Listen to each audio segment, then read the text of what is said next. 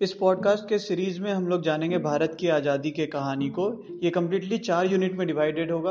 पहला यूनिट होगा struggle begins यानी कि इसमें हम लोग जानेंगे जब इंडियन नेशनल कांग्रेस की स्थापना होती है, उससे थोड़े से पहले से की कहानी, यानी कि नाइनटीन सेंचुरी के आधे से कहानी स्टार्ट होगी 1905 तक जाएगी। सेकेंड पार्ट में हम लोग जानेंगे 1905 से 1918 तक की कहानी थर्ड पार्ट में 1919 से 1939 और फोर्थ पार्ट में हम लोग जानेंगे 1939 से 1947 यानी कि आज़ादी तक की कहानी। तो स्टार्ट करते हैं पहले यूनिट से। द स्ट्रगल बिगिंस ये पहला यूनिट दो पार्ट में डिवाइडेड होगा तो शुरू करते हैं। तो बात होती है स्टार्ट कि नेशनलिज्म कहाँ से आया भारत में? लाइक like, अंग्रेज़ों के पहले जो भारत था वहाँ पे राजा महाराजा हुआ करते थे और एक राजा हट जाता था दूसरा आ जाता था। तो प्रजा के अंदर कोई नेशनलिज्म नहीं था। बट एक भारत के होने का पता ज़रूर था, यानी कि एक कल्चरल यूनिटी था। हर कोई मानता था कि हम लोग एक दूसरे से रिलेटेड है। बट कोई राजा से रिलेटेड हो सकता है, उस राजा को प्रोटेक्ट करना है, वो एक पॉलिटिकल आइडेंटिटी है, ऐसा कुछ भी नहीं था। तो समझते हैं कि जो मॉडर्न नेशनलिज्म है, जो आज के समय का नेशनलिज्म है, वो कैसे बना?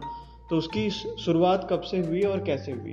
तो ये कहानी स्टार्ट होती है 19वीं सदी से, यानी कि 1850 के आसपास से। तो बहुत सारे फैक्टर्स रिस्पॉन्सिबल थे मेनली चार फैक्टर रिस्पॉन्सिबल थे। एक तो ग्लोबल लेवल पे नेशनलिज्म बन के सामने आ रहा था। लाइक like, बहुत सारे जगह लाइक फ्रेंच रिवॉल्यूशन फ्रांस एक देश है जहाँ पे रिवॉल्यूशन हो रहा था। लोग अलग अलग बातें कर रहे थे लाइक फ्रेट लाइक लिबर्टी की बात कर रहे थे इक्वालिटी की बात कर रहे थे। वहाँ लोग बात कर रहे थे कि उनका एक अपना आइडेंटिटी होना चाहिए। तो एक नेशनलिज्म वहाँ पर आ चुका था। इटली का यूनिफिकेशन हो रहा था। यानी कि इटली में भी एक नेशनलिज्म आ चुका था। तो हम लोगों को बाहर की दुनिया से भी बहुत कुछ समझने के लिए मिला। समझ में आया कि हमारे अंदर ये कमज़ोरी क्यों है। तो एक ग्लोबल, यानी कि बाहरी दुनिया का असर भी हुआ, जिसकी वजह से हमारे अंदर नेशनलिज्म आया। दूसरा है इंडियन रेनेसेंस यानी कि जो अठारहवीं शता जो 19वीं शताब्दी का पहला पीरियड था, यानी कि 1818 1819 1820 वाले पीरियड में भारत में काफ़ी सुधार आ रहा था, धार्मिक सुधार आ रहा था कल्चरल सुधार आ रहा था। लाइक हिंदू में सती सिस्टम को 1828 में राजा राम मोहन राय के नेतृत्व में हटा दिया गया। इसी तरह विडो री मैरिज 1856 में आ गया कि अब जो जो जो विडो हो चुके हैं, जिनका हस्बैंड मर चुका है, वो भी पुनः शादी कर सकते हैं। 1856 में ये एक्ट पास हुआ। बाल विवाह के ऊपर भी बहुत सारे कानून पास हुए कि नहीं होना चाहिए, उम्र ज़्यादा होना चाहिए। तो इस तरीके से बहुत ज़्यादा धार्मिक सुधार किए गए। तो उस सुधार के दौरान बहुत लोगों को लगने लगा कि यार हमारा धर्म बहुत कमज़ोर है, हमारा धर्म बहुत ख़राब है। तो ऐसे सिचुएशन में कई लीडर्स उभर के सामने आए, जैसे कि दयानंद सरस्वती, जैसे कि केशव चंद्र सेन ब्रह्म समाज बना, आर्य समाज बना, बहुत सारे संस्था बने, जिन्होंने भारत के जो हिंदू धर्म है, इसके ऊपर रिसर्च करना शुरू किया कि असल में हिंदू धर्म क्या है।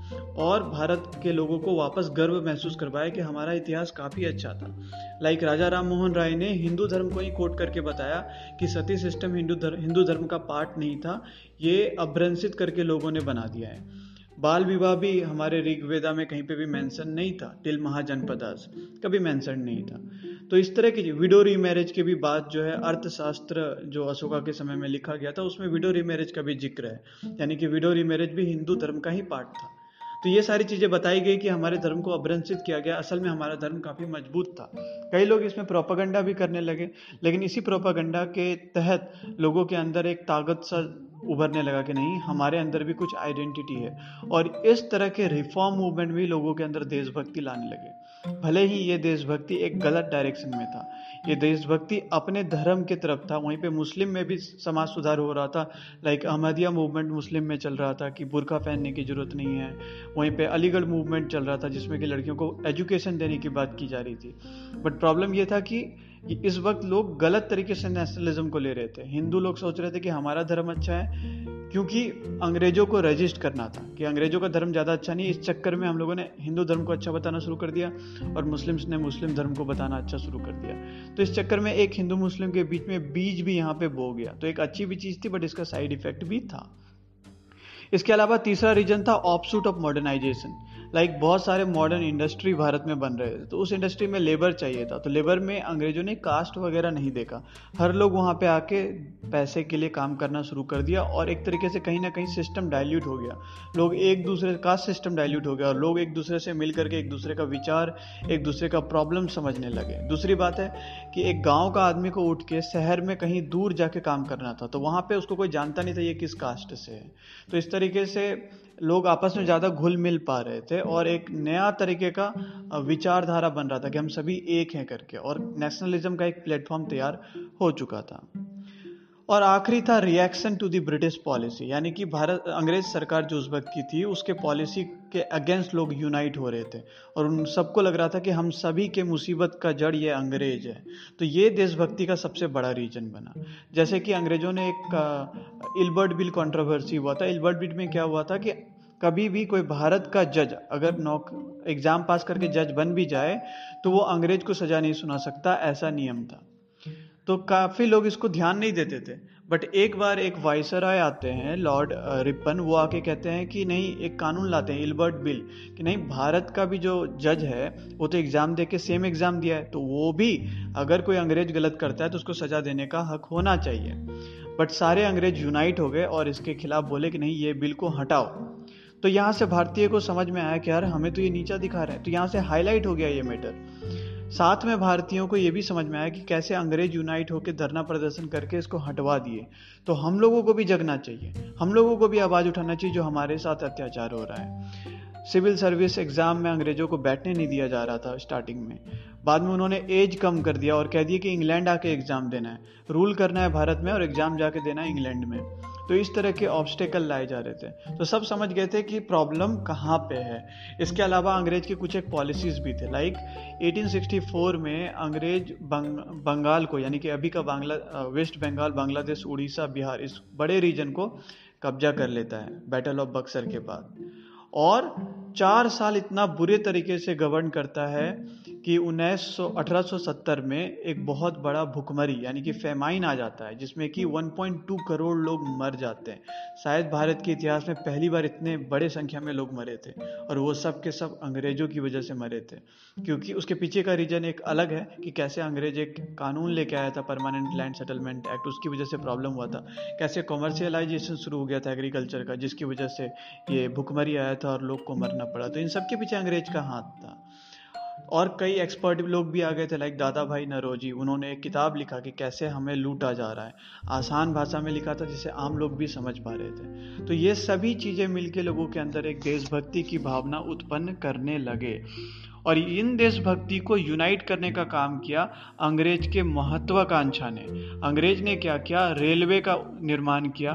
क्यों रेलवे का निर्माण किया? ताकि जो भारत में सामान बन बन रहा है, उसको इंग्लैंड तक पहुँचाया जा सके। इंग्लैंड में सामान नाव से जाता था तो नाव तक रेलवे चाहिए होता था। इसके अलावा रोड चाहिए होता था, इसके अलावा टेलीग्राफ चाहिए था, ताकि कम्युनिकेशन किया जा सके। न्यूज़पेपर चाहिए चाहिए था अंग्रेज़ों को, कि यहाँ पे आसपास क्या घटनाएँ हो रही बट इन सभी का एक साइड इफ़ेक्ट क्या हुआ? साइड इफ़ेक्ट ये हुआ कि रेलवे की वजह से सभी भारत के लोग एक जगह से दूसरे जगह जाना शुरू कर दिए एक जगह से दूसरे जगह कम समय में जा कर के अपना लीडरशिप यानी कि एक आदमी जो ज्ञानवान था, वो हर जगह जाके बता सकता था कि कैसे अंग्रेज़ लूट रहे हैं। इसके अलावा अंग्रेज़ ने पढ़ाई लिखाई में अंग्रेज़ी भाषा को कंपलसरी कर दिया था। खास करके 1835 के बाद जिसको हम लोग एक पार्टिकुलर मैकेलवेज मिनट भी कहते हैं, जिसमें अंग्रेज़ी भाषा को एक मान लिया गया कि हायर एजुकेशन में इंग्लिश भाषा चाहिए। फिर वुड्स डिस्पैच 1853 में आया था, जिसमें अगेन अंग्रेज़ी भाषा को काफ़ी ज़ोर दिया गया। वहीं पे छोटे क्लास में वर्नैकुलर यानी कि लोकल भाषा पे भी ज़ोर दिया गया था। लेकिन इससे हुआ क्या? अंग्रेज़ी भाषा अंग्रेज़ को इसलिए चाहिए था ताकि वो अपने ऑफ़िस में नौकर बहाल कर सकें। बट रीजन क्या हुआ कि हर जगह पे लोगों को अंग्रेज़ी भाषा आने की वजह से अब एक आदमी जो बंगाल में काफ़ी नॉलेजेबल है, जैसे राजा राम मोहन राय, वो हर, भारत के हर एक राज्य में जा सकता है ट्रेन की मदद से और वहाँ अंग्रेज़ी में बोल करके अपनी बात लोगों तक पहुँचा सकता है, जो फिर वहाँ पे ट्रांसलेट कर सकते हैं। तो एक कॉमन भाषा बन चुका था, जिससे कि आंदोलन अब बहुत बड़े और काफ़ी इंटीग्रेटेड फॉर्म में हो सकता था। तो अंग्रेज़ों ने भी जो काम किया, उससे भी एक साइड इफ़ेक्ट से हमारे अंदर नेशनलिज्म आ गया। तो यहाँ पे हम लोगों ने समझ लिया कि कैसे देशभक्ति की भावना लोगों के अंदर आई। अब हम लोग इसके सेकेंड पार्ट में ये समझने की कोशिश करते हैं कि इस देशभक्ति की जो भावना लोगों में आई थी, इससे पॉलिटिकल ऑर्गेनाइजेशन कैसे बना? लाइक इंडियन नेशनल कांग्रेस जो बनी, जो देश की आज़ादी में योगदान दी, ये आईएनसी के बनने में क्या क्या चीज़ें मतलब एक पॉलिटिकल ऑर्गेनाइजेशन कैसे बना? तो अब तक हमने बस देखा कि लोगों का विचार एक नेशनलिज्म एक देशभक्ति की भावना लोगों में आ चुकी थी, क्योंकि सबका कॉमन जो दुख का स्रोत था, वो अंग्रेज़ था। तो स्टार्टिंग कुछ यूँ हुआ कि हमने बात करी थी दादा भाई नरोजी की, जिन्होंने किताब लिखा और लोगों को समझाया कि कैसे अंग्रेज़ हमें लूट रहे उस किताब का नाम था British and British and poverty and un British rule in India तो दादा भाई नौरोजी कहते हैं कि पोवर्टी गरीबी और un British rule un British rule क्यों? क्योंकि वो कहते हैं कि ये सेम लोग जो अपने देश में, यानी कि इंग्लैंड में जो शासन कर रहे हैं, वहाँ पे काफ़ी अच्छे से शासन कर रहे हैं। बट यहाँ पे वो खुद अपना ही ब्रिटिश शासन यहाँ ठीक से नहीं कर रहे। तो इसलिए उन्होंने अन ब्रिटिश रूल कहा। इस किताब में उन्होंने बताया कि कैसे हमारे ही देश का पैसा से वो लोग अपने देश में पैसा कमा रहे हैं और यहाँ का पैसा जो इस देश में इस्तेमाल होना चाहिए था, वो दूसरे देश, यानी कि इंग्लैंड में जा रहा है। इस चीज़ को गरीब लोग आराम से समझ गए, क्योंकि उनके साथ यही होता था। जमींदार उनका पैसा छीन के लेके चला जाता था। तो इस चीज़ का कल्पना करना काफ़ी टफ नहीं था बाकी देश के लोगों के लिए, कि कैसे हमारा पैसा हमसे छीना जा रहा है। उन्होंने उदाहरण भी दिया कि भारत में अगर किसी को सिविल सर्विस, जैसे कि आज का आई और आईपीएस हुआ इसको अगर रिक्रूट किया जाए तो इनको कम सैलरी देना पड़ता है। वहीं इंग्लैंड से अगर किसी को रिक्रूट किया जाए तो ज़्यादा पैसा देना पड़ता है, क्योंकि एक नियम है कि कोई अपने घर से काफ़ी दूर है तो उसे एक भत्ता दिया जाएगा फॉरेन का भत्ता। तो इसकी वजह से इंग्लैंड से आ रहे डीसी को ज़्यादा पैसा मिल रहा था। फिर भी वो लोग इंग्लैंड से ले रहे थे, लेकिन भारत के लोगों को नहीं ले रहे थे, ये लोग बेरोजगार हो जा रहे थे। यहाँ तक कि कंपटीशन कम्पीट भी कर रहे थे ये लोग, फिर भी नहीं लिया जा रहा था। डब्ल्यू सी बनर्जी सबसे पहले बंदे थे, जिन्होंने एग्ज़ाम क्वालिफाई किया था सुरेंद्र नाथ बनर्जी सबसे पहले उन्होंने एग्ज़ाम क्वालिफाई किया था। बट सीन ये था कि एग्ज़ाम इंग्लैंड में ले रहे थे वो लोग तो हर कोई वहाँ तक पहुँच नहीं सकता था। तो इस तरह के ऑब्स्टेकल क्रिएट किए जा रहे थे। इसके अलावा एग्ज़ाम में वो लोग ग्रीक और अलग अलग देशों का भाषा पूछ रहे थे। और भारत में खुद अपने एजुकेशन में इंग्लिश पढ़ा रहे थे। तो हम लोग कैसे ग्रीक का भाषा का एग्ज़ाम दे सकते थे? वहीं पे उन्होंने उम्र को भी कम कर दिया। जो तेईस साल का उम्र था, उसको उन्नीस साल कर दिया। अब अठारह साल के उम्र तक बच्चा ठीक से इंग्लिश सीख पा रहा है उस ज़माने में, क्योंकि यहाँ का एजुकेशन भी तो अंग्रेज़ी संभाल रहे हैं। फिर वो कहते हैं कि आप अगले उन्नीस साल में ग्रीक भाषा में एग्ज़ाम दे दो। तो उन्होंने इंश्योर किया था कि भारत का एक भी बंदा वहाँ तक ना पहुँच पाए। तो इस तरह से काफ़ी प्रॉब्लम हो रही थी। तो हम लोग समझते हैं कि इसके लिए जो दादा भाई नरोजी थे, उन्होंने क्या किया? उन्होंने एक एसोसिएशन बनाया, एक पॉलिटिकल ऑर्गेनाइजेशन बनाया, जिसका नाम था ईस्ट इंडिया एसोसिएशन क्या काम था इसका? इसका काम था कि ब्रिटेन में जा कर के वहाँ के लोगों को समझाया जाए कि कैसे आपकी सरकार भारत में अन्याय कर रही है। तो वहाँ पे लोगों को जागरूक किया जा रहा है। ईस्ट इंडिया एसोसिएशन नाम था इसका। जैसे कि यहाँ पे ईस्ट इंडिया कंपनी थी तो वहाँ पे ईस्ट इंडिया एसोसिएशन बनाया गया। इसकी हेडक्वार्टर थी लंदन में और इसको बनाने वाले थे दादा भाई नरोजी वहीं पे राजा राम मोहन राय ने बंग सभा पत्रिका, बंग सभा, बंग यानी कि बंगला, बंग भाषा सॉरी बंग भाषा पत्रिका बनाया। इस पत्रिका की मदद से वो लोगों को एजुकेट कर रहे थे कि कैसे क्या क्या प्रॉब्लम्स अंग्रेज़ की वजह से हो रहा है क्या क्या प्रॉब्लम खुद हमारे कल्चर में है। इसके अलावा पहला जिसको कहा जाए कि पहला एक ऑर्गेनाइज्ड पॉलिटिकल ग्रुप जो भारत में बना वो था जमींदारी एसोसिएशन जमींदारी एसोसिएशन क्यों बना? तो इसको हम लोग ऐसे समझ सकते हैं कि आ, ये सन 1793 थ्री की बात है. 1793 में परमानेंट लैंड सेटलमेंट एक्ट आया हुआ था. परमानेंट लैंड सेटलमेंट एक्ट के तहत हर एक जमींदार को एक नया जमींदार वर्ग आया जिसका काम था कि जनता से जो कि लोग धन उपजा रहे हैं या फ़सल काट रहे हैं, उनसे पैसा लेकर के अंग्रेज़ों को दे। और वो फिक्स था कि इतना पैसा देना है, ठीक है? बट वो इतना ज़्यादा पैसा फिक्स कर दिए थे कि इतना तो ज़मीन से आ ही नहीं रहा था, जिसकी वजह से जो जमींदार थे वो डिफ़ॉल्ट कर जा रहे थे और उन जमींदार का ज़मीन को छीन लिया जा रहा था, उनका हक छीन लिया जा रहा था अंग्रेज़ों के द्वारा। तो सभी जमींदार मिलके एक जमींदार एसोसिएशन बनाते हैं। तो उनका काम भारत के लिए आज़ादी मांगना नहीं था।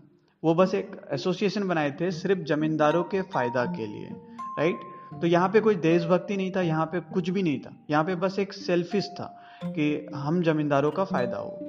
बट इसका फ़ायदा पूरे भारत को हुआ। कैसे हुआ? बाकी के लोगों को नज़र आया कि इस तरीके से अगर हम लोग यूनाइट हो जाएँ तो हम अपनी आवाज़ को रख सकते हैं और अंग्रेज़ को झुका भी सकते हैं। अब यहाँ पे आप लोगों को लग रहा होगा कि यूनाइट होने के बाद हम अंग्रेज़ को कैसे झुका सकते हैं।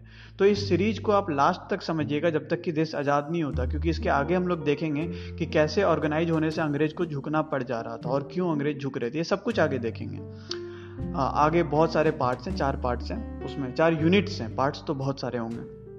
तो इस जमींदार के एसोसिएशन से कोई कोई फ़ायदा नहीं था, ये कम्प्लीटली लालच भरा एसोसिएशन था। बट ये पहला एसोसिएशन था जिससे कि लोगों को समझ में आ गया कि हमें एक एसोसिएशन बनाना है, जिसकी वजह से इंडिया में एक एसोसिएशन बना, जिसका नाम है इंडियन एसोसिएशन ऑफ़ कोलकाता तो Indian Association of Kolkata actually में प्री कर्सर माना जाता है इंडियन नेशनल कांग्रेस की, यानी कि लोगों को अब समझ में आ गया था एक बहुत बड़ी पॉलिटिकल ऑर्गेनाइजेशन आने वाली है इंडियन एसोसिएशन की वजह से। क्या काम था इंडियन एसोसिएशन का? तो ये कोई बड़ी काम नहीं करती थी बट इनका काम था लोगों को जाके इन्फॉर्मेशन बताना। लाइक अंग्रेज़ कुछ कर रहे हैं तो ये इसको आसान भाषा में जाके आम लोगों को बताते थे। जगह जगह लाइब्रेरी खोल दिया था। जगह जगह एक प्लेटफॉर्म बना दिया था जहाँ पे लोग अखबार को पढ़ के लोगों को सुनाते थे कि देखिए, अखबार में ऐसा कुछ लिखा है। अब आप बोलिएगा कि क्यों इस तरीके से लोगों को सुनाया जाता था? ऐसा इसलिए होता था क्योंकि उस वक्त लोगों में लिटरेसी नहीं थी, लोग ज़्यादातर पढ़े लिखे नहीं थे। लोग क्यों नहीं पढ़े लिखे थे?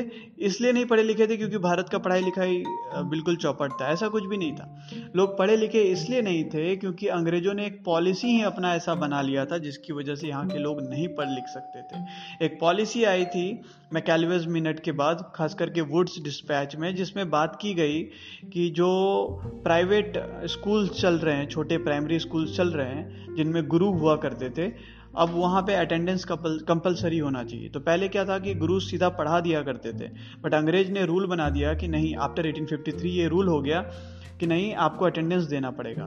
तो उस वक्त क्या था कि लोग अपने बच्चे को पढ़ने देते थे और जब धान काटने का समय आता था तो बच्चे स्कूल नहीं जाते थे और गुरु भी उस वक्त छुट्टी दे देते थे।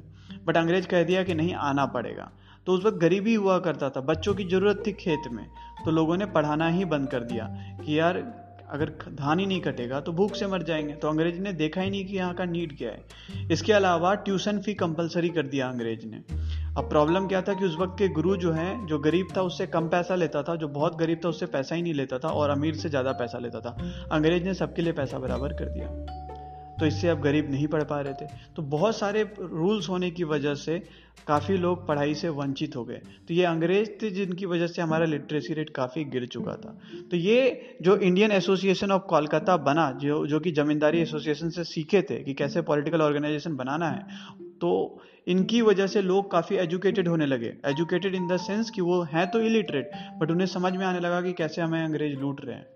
तो लोगों के अंदर एक जागरूकता यहाँ से आने लगी।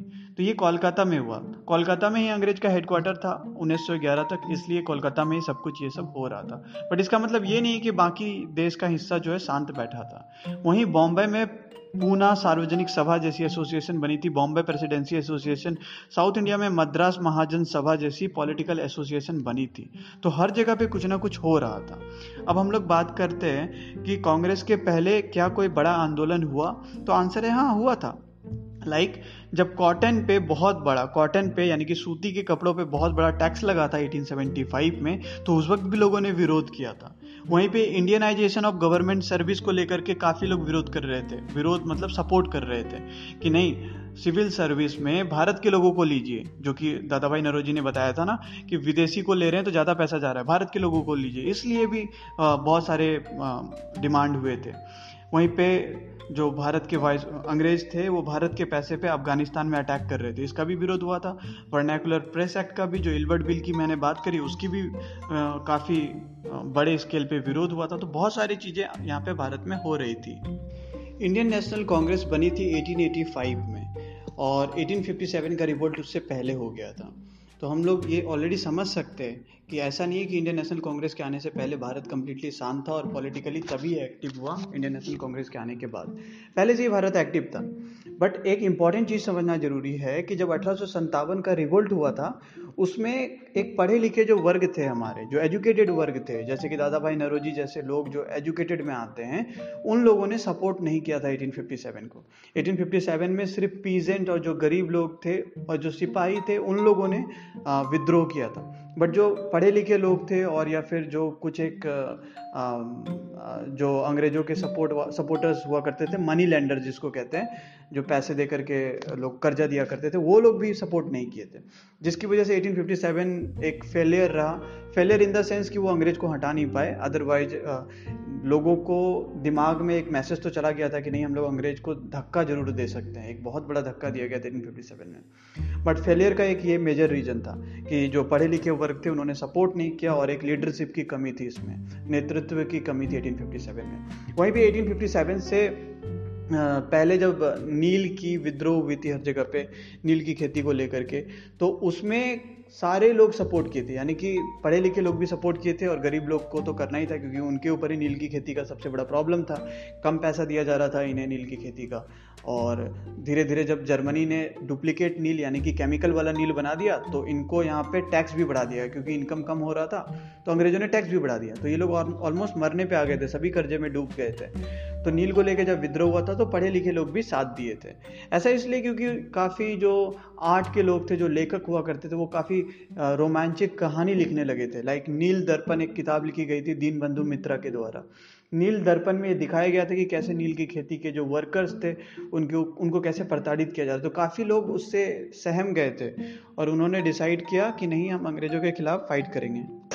कॉटन को लेकर के भी कुछ ऐसा ही था। जो डेक्कन में रिवोल्ट हुआ था, एक साउथ इंडिया में एक रिवोल्ट हुई थी कॉटन को लेकर के, बहुत बड़ी रिवोल्ट थी।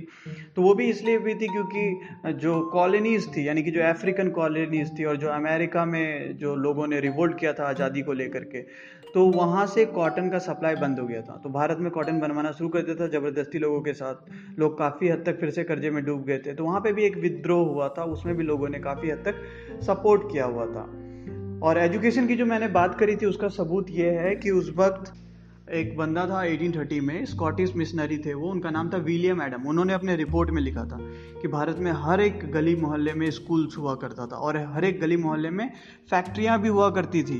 खास करके वो मेटल बनाने वाला लोहा लोहा बन, स्टील बनाने वाली फैक्ट्रियाँ हर एक गली मोहल्ले में हुआ करती थी भारत में। और साथ में स्कूल भी हुआ करती थी। बट अंग्रेज़ों ने जब कानून पास किया तो ये स्कूल्स हर जगह से धीरे धीरे ख़त्म होना शुरू हो गए जो रीजन मैंने डिस्कस किया है।